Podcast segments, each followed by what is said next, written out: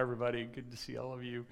Uh, for those of you who are here and those of you who are watching online, our vlog risheners, so to speak, we're so glad that you're with us. Uh, if you've been here before, or uh, even if this is your first time, welcome to Thrive Church. My name is David. I serve on the pastoral staff. And our prayer for everybody is that you find something meaningful in your life with God, not just on a day to day basis um, but also Sundays and uh, whatever it is that you're doing and whoever you're interacting with, we believe that God is actually speaking to us and has something for us, especially today. I'm starting a brand new series today on uh, wealth and money.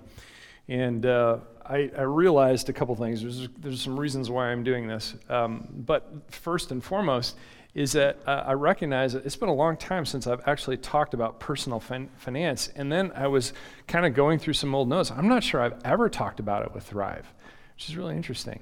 Um, but I, I, felt like maybe we should correct that. And I think this is kind of a good time of year to do it because we're all sort of thinking about it. Uh, because we're starting to get credit card bills from Christmas, right? You know, you're starting to see that, and you're you're kind of going, maybe I need to revisit my decision making paradigm when it comes to gift giving and that sort of thing. I don't know.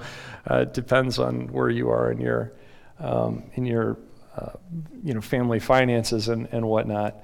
Um, but I think this time of year, we're always, we're always beginning to think forward and what's going to happen in this new year. By the way, how are you doing with your theme? We talked about that last week, the theme for the year. I've talked to some of you and you think you might have one of those themes that you know God's kind of highlighted that for you and you're either excited about it or terrified or maybe a little mix, mix of both that's okay. That's part of the adventure that, that we're on with God. Um, so the new year is a great time to do this. But I, am also going to say this because um, I think it's important I think it's an opportune moment to talk about this now because it seems to me as I kind of watch some of the economic indicators that I think we're in for a major global economic, um, probably a collapse.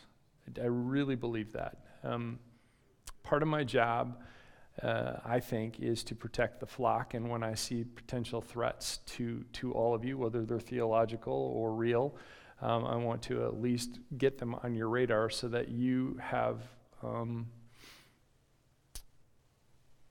the foresight to check in with God about those things. And I think you need to be doing that.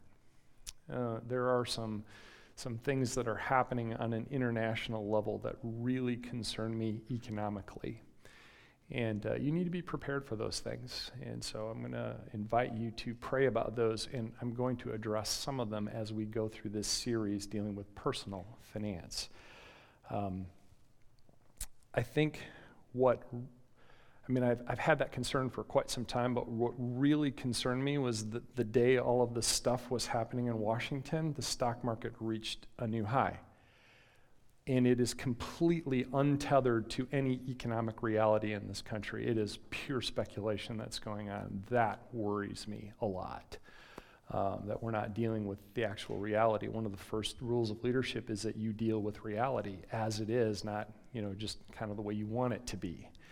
And I'm seeing this all over the place, and it, it concerns me a great deal. So, there, I, I, put that warning out there, but hang tight. Again, God's still on the throne. He's not surprised, even if we are. So we can check in with Him, and, and I want to um, make sure that you're praying about it. Um, at the same time, though, I, I, think as we talk about money and finance uh, a little bit more, I want to um, offer a, a caution, and this is this kind of came from an odd place. But I came across a YouTube video, and the title was I, I, I can't make this stuff up, okay? This is the title God wants you to be a millionaire. Um, what?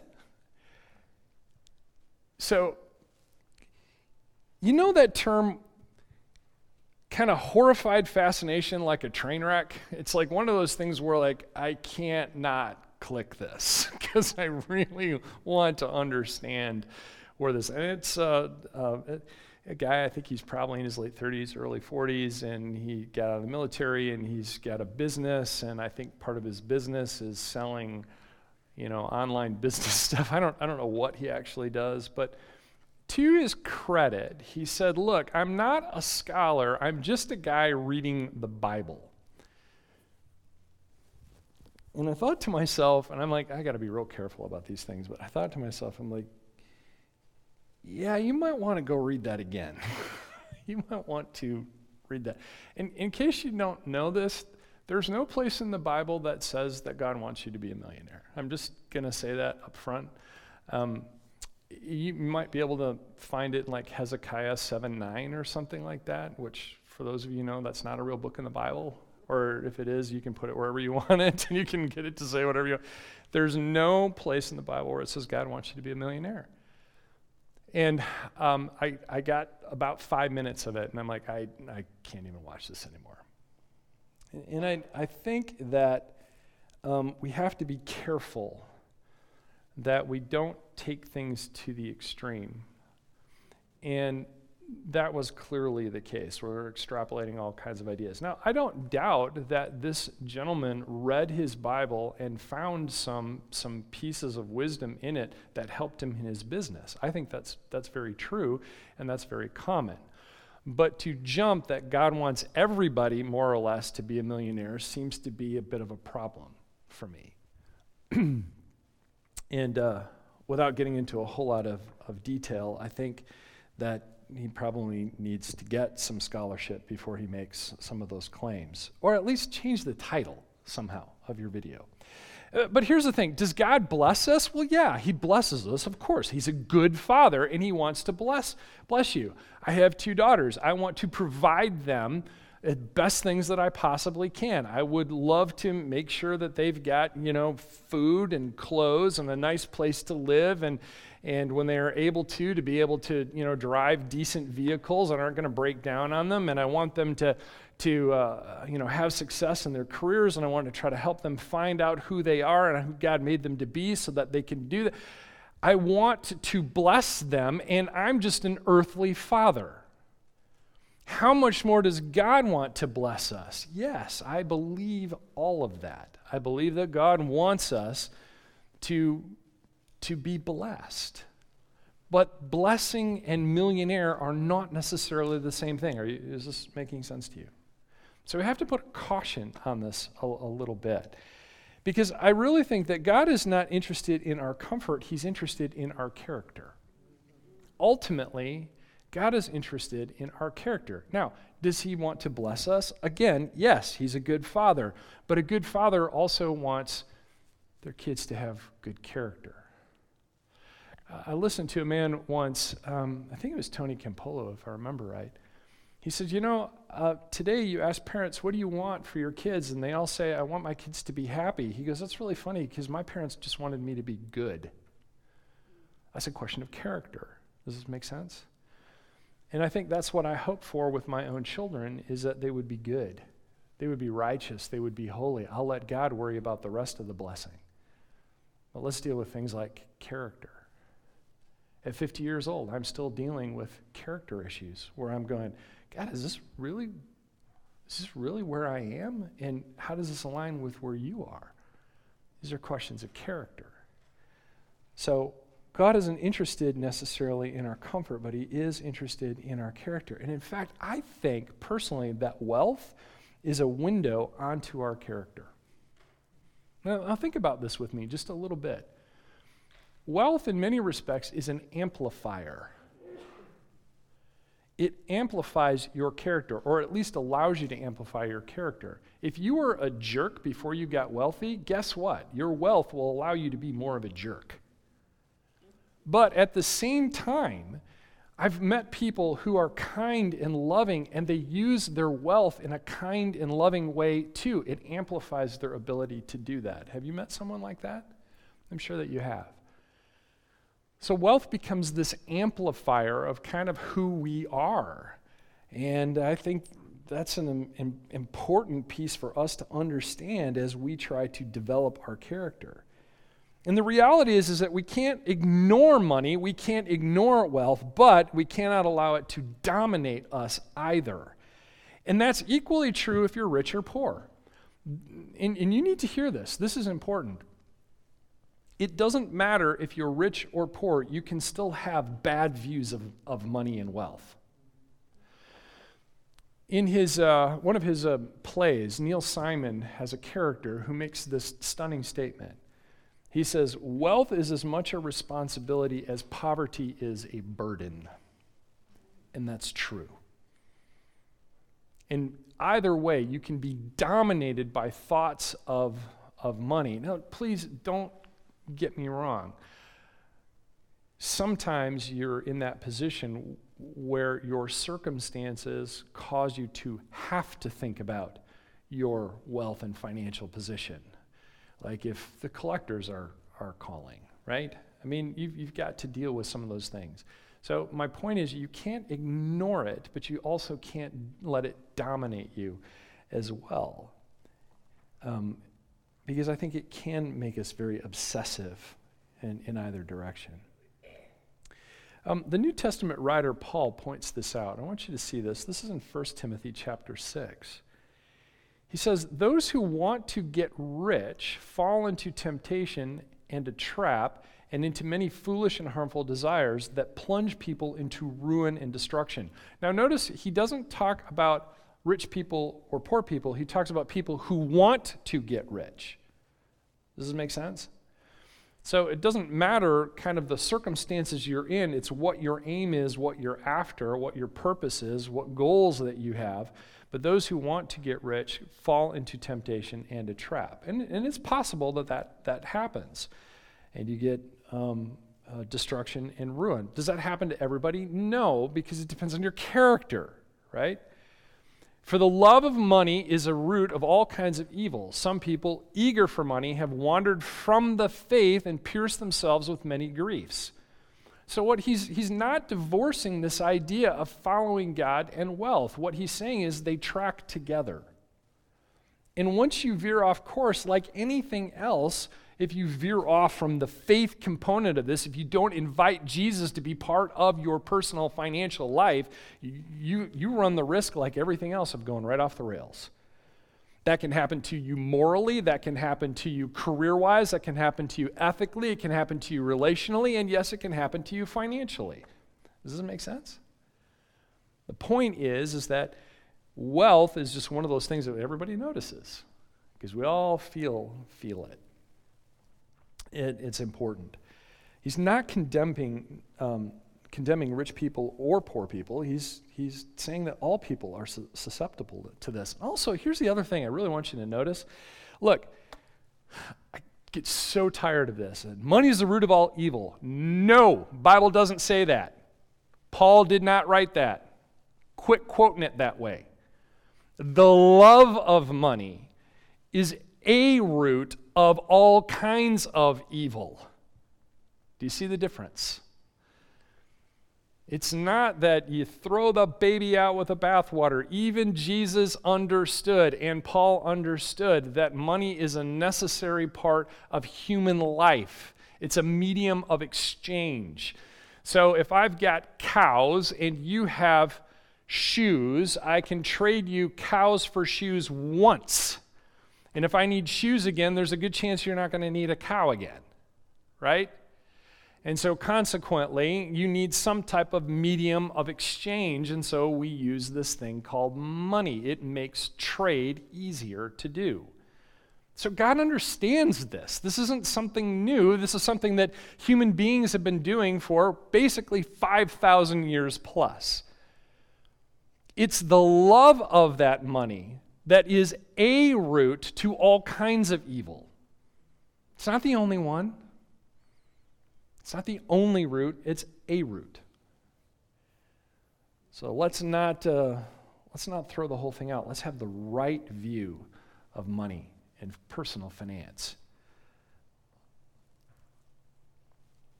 And I really think that what this points out ultimately is that money is not the problem, it's our attitudes and it's our character. Money's a tool. Frankly, money is amoral. I mean, it doesn't have morals to it. It's not good or evil, it's what you do with it, right?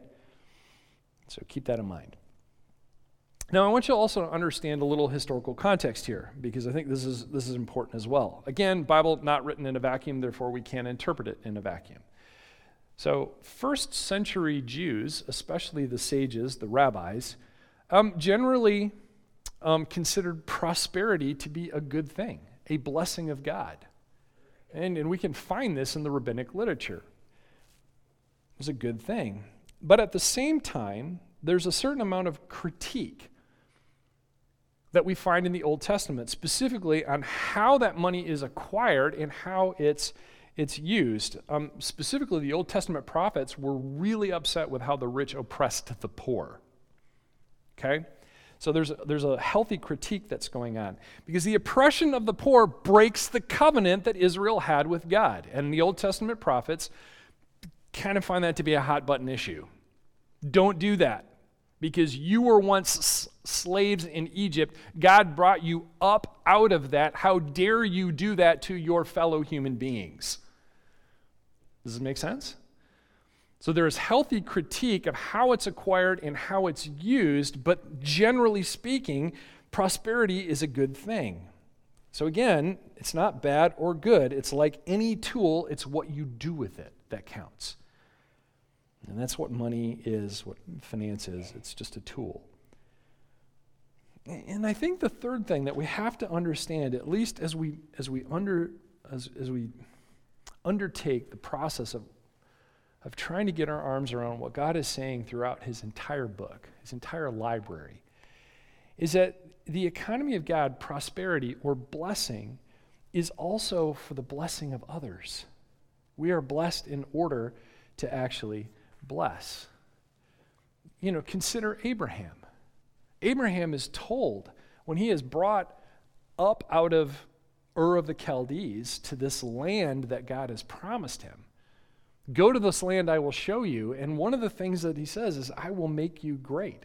All nations will be blessed by you. And in the construction of the Hebrew, it basically is, I'm going to bless you, so you had better go bless others. It's imperative that you do that. And we find this threaded throughout the entire Bible. It's the economy of God that He blesses people in order to bless others. And if you're going to be that kind of person, the bigger the conduit, the more he's got for you to. Look, you can never outgive God. Double dog dare you to try. You can't do it.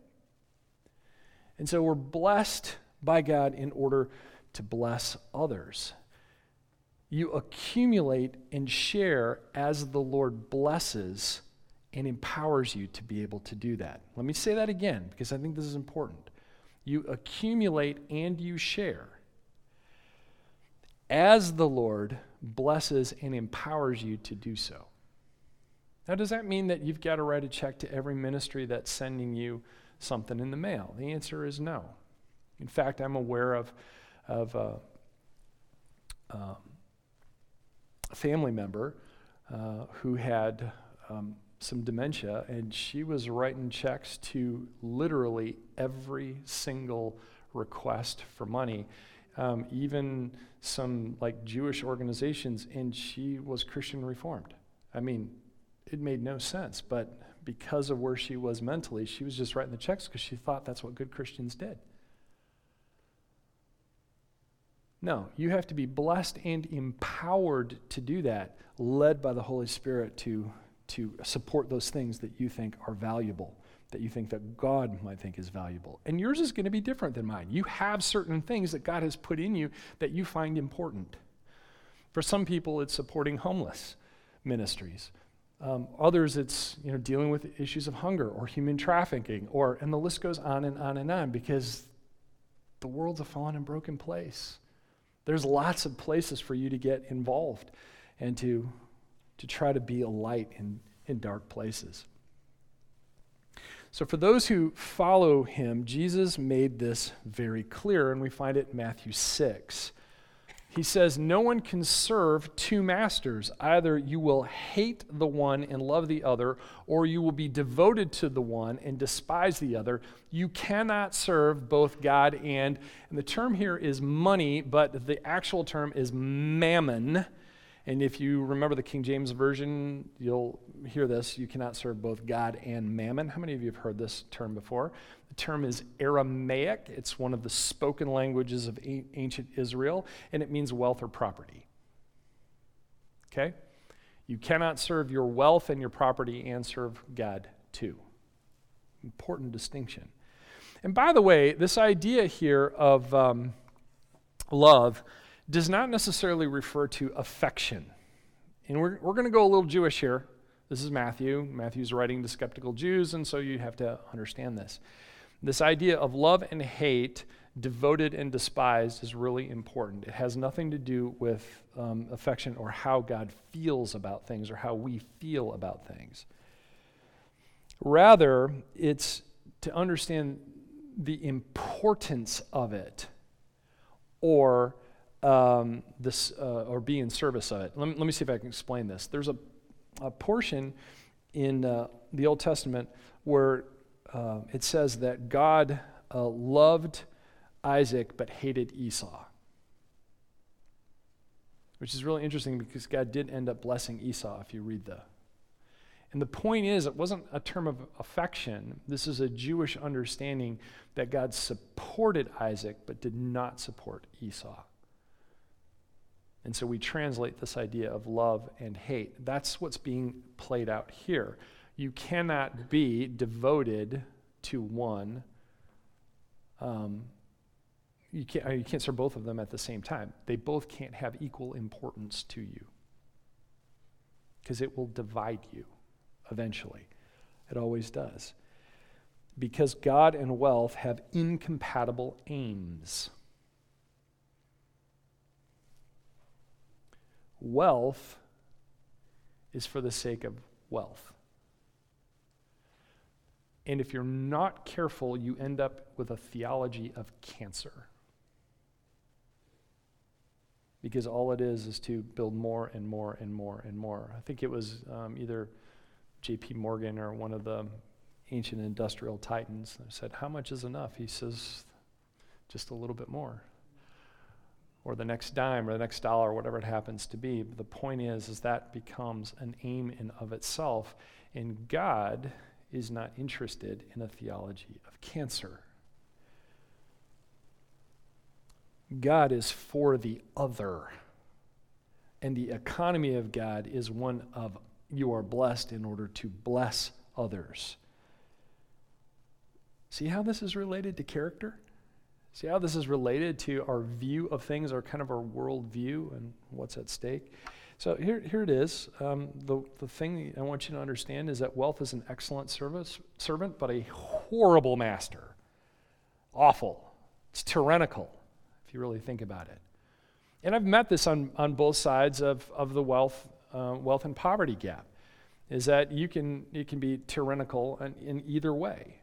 I have met very rich people who are incredibly unhappy because they, they don't want to they don't, they don't want to spend anything. And they're so afraid of, of spending their money because they need to keep it and accumulate it. Again, theology of cancer, it's one that just grows for the sake of growth. And they don't eat well and they don't you know, take advantage of things and they're completely unhappy. And yet they have all kinds of reasons to be happy. At the same time, you've got it on the other side too, where, you know, they don't care about their financial lives and they're constantly in ruin. And so, in this series, what I want to do is offer you a God perspective on wealth. Which, by the way, if you own a car, if you actually own a car, you're in the top 10% of the most wealthy people on the planet.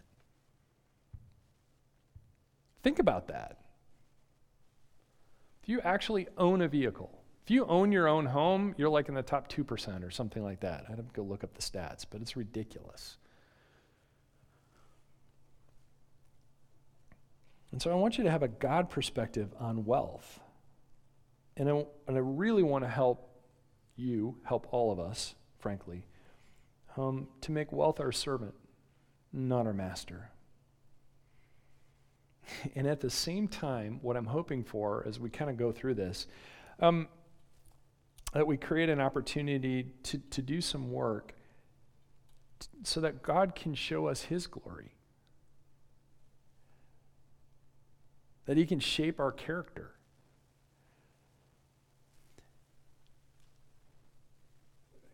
I'll never forget. Um, yeah, just a quick story. Before Lisa and I got married, we actually decided to um, do a budget. Although you don't call it a budget, it's called a spending plan. It just sounds better, it's a little more palatable. But we had a spending plan before we got married. We both kind of went on this just to, to prepare ourselves. And uh, there were some um, Christian resources at the time that really helped us be able to do that. And um, I don't think that she and I have ever actually fought about money. Now, we've had disagreements from time to time. Um, believe it or not, I'm the one who wants to spend it, and she doesn't. Surprise, surprise. but usually she's right. And we need to pause and take a step back. But part of the reason for that is that we agreed early on that we were going to try to honor God with, with the income that we had as much as we possibly could. And there have been moments where if we did not track our financial condition, we would not have seen where God worked. It, it would have just kind of worked out. Well, it, it doesn't. God is active and, and busy in those. We've had three or four times in our, in our married life where it's been like that, where we said, that was God, and if we didn't track the numbers, we would not have seen that. And I can give you story after story, but three or four major times. And so I think that your, your personal financial condition is a place for you to see God at work in your life as He shapes your character. And so, to this end, I, what I want to do is I want to suggest to you that there are only three financial levers that you can pull. Okay? There's just three. That's why we named the series Three Levers, because there's only three, and we're going to deal with each one, uh, hopefully, in turn, if all goes well. The first lever is income. You have a certain amount of control over your income. Where does it come from? How is your income acquired? What's the source? What's your attitude and behaviors related to your income? How's your character matching up with this? Do you have multiple streams of income? Do you have a single one? Is a single one really enough? How are the economic conditions of the global, national, and state, and even local level able to impact your incomes? Some of you know this because you've already experienced some of this, and it's not been fun. Recessions matter, depressions matter even more, and it can affect our incomes. So, your first lever is income. Second lever is expenses. So, where's your money going? Can you tell? Do you really know? Have you ever um, gotten to the end of the month and uh, you're, you're a little shy and you're wondering, where did the money go? Uh, part of our spending plan is Lisa and I each get a certain amount of just cash call spending money. Mad money, you can call whatever you want to. and uh, there have been times where you get to the end of the month and I'm like, I got like a couple bucks left. How much coffee did I drink this month? I'm like, wow, I might want to not visit Starbucks. Anyway, uh, the, the point is, is that you control your expenses. um, what job does each of your dollars have? Because you, have got to give your dollars a job. They, they, need so, they need to do some work for you. Um, and uh, for some of you, you, you need to find your dollars a new job. they need to do something a little different than what they're doing now. And so you need to think about, about those things, uh, especially if your income could be a problem. And of course, finally, is the cash flow. So you have income minus expenses, and what's left over is called cash flow, What do you actually do with the difference? And by the way, your cash flow can be positive or negative. If you're a government, you call this deficit spending. And you need to be careful of that because, unlike uh, governments, um, companies and people have collection agencies, and you don't want to have to deal with all of that. in your positive cash flow, um, you can save it, spend it, or invest it. And by the way, savings and investing are not the same thing. We're going to talk about that. Because I am really tired of Wall Street trying to sell us a line that investing and savings are the same thing. They're not. And you have to have an understanding of this if you want to be financially healthy. Those two things, savings investing, are totally different functions and they have different purposes. And you need to understand the difference between those two things in order for long term financial health and if you want to leave a legacy to your children and grandchildren. So, three levers income, expenses, and cash flow. This is the framework that we're dealing with. It's a simple one, it's effective, but the thing that you need to understand is that the frame, the frame, is what pulls out or sets the beauty of the actual picture. And so, if this is about character, if this is about the nature of God, if this is about the goodness of God, the blessing of God on His people, then you need to have a proper frame in order to see it. And so, we're just going to use this one to start with. This might not be one of those gilded frames. This might be more like one of those black gallery frames, right? But the point is, it's very simple for us to understand, and we want to set off this part of our relationship with God because I really do think that, that our financial con- condition is a window onto our character. The framework frames the beauty of the content. And so in 2021, I want you to prosper. I do including, or in spite of, I should say, in spite of the fact that we are probably heading into a major global recession, if not depression. And I believe that. I think that's true. But I want you to prosper. And I think that you can because, again, God is sovereign, God is on the throne, God loves you.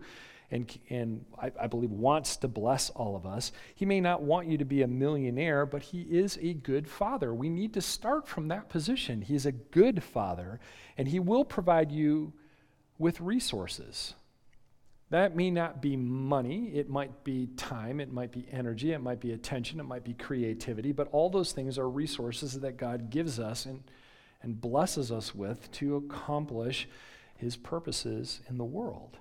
And it's okay for you to enjoy some of that blessing too. You don't plant food just to sell it, you actually eat some of it, right? So keep these things in mind. And ultimately, I think what I want you to understand is that this is another place where you can participate with Him. This isn't something that God just is going to, to necessarily do for you. He might. But there are places in the Bible where God is very clear about the way He blesses us uh, financially. And we're going to see that. We'll take a good hard look at those things. So, as you go into your, your, your week this week, I want you to be thinking about all the places where God has already blessed you and where you might be a blessing to someone else because of it. That doesn't have to be financial. But what has He given to you? What has He gifted you? What has He graced you with that you can share and be a part of the economy of God? Let's pray. Lord, this is your world. You created it. We are simply regents, stewards of it all. Help us to understand our place in the world, but also, God, that as your people, we would understand your goodness. And it's so easy for us to just kind of fall into this trap that, you know, life is hard and it's just all suffering. And yeah, it is all of that. But you're a good father and you care about what happens to each one of us. And financial condition is a part of that. And as, as a people group, as we face the potential of a complete global slowdown here, God, help us to help us to see where you are working. Help us, Lord, to be wise, shrewd even, to have the wisdom to know what to do, the courage to actually do it, to take the steps necessary to protect ourselves and our family, our friends, and our loved ones. Hmm. Holy Spirit, come and, and bless us with that type of, of wisdom. Help us to really see what it is that you're trying to teach us. And in the process, God, I pray that our character, our inner person, you know, who we are at our very core, would, would come into a little more alignment with you. Because really, you have our best interest at heart. Help us to see that and to follow you, even if it gets difficult and challenging. So thank you, Lord, for what you've given us. We, in turn, um, give it back and ask you to do something great with a portion of it. I pray this all in Jesus' name. Everybody said.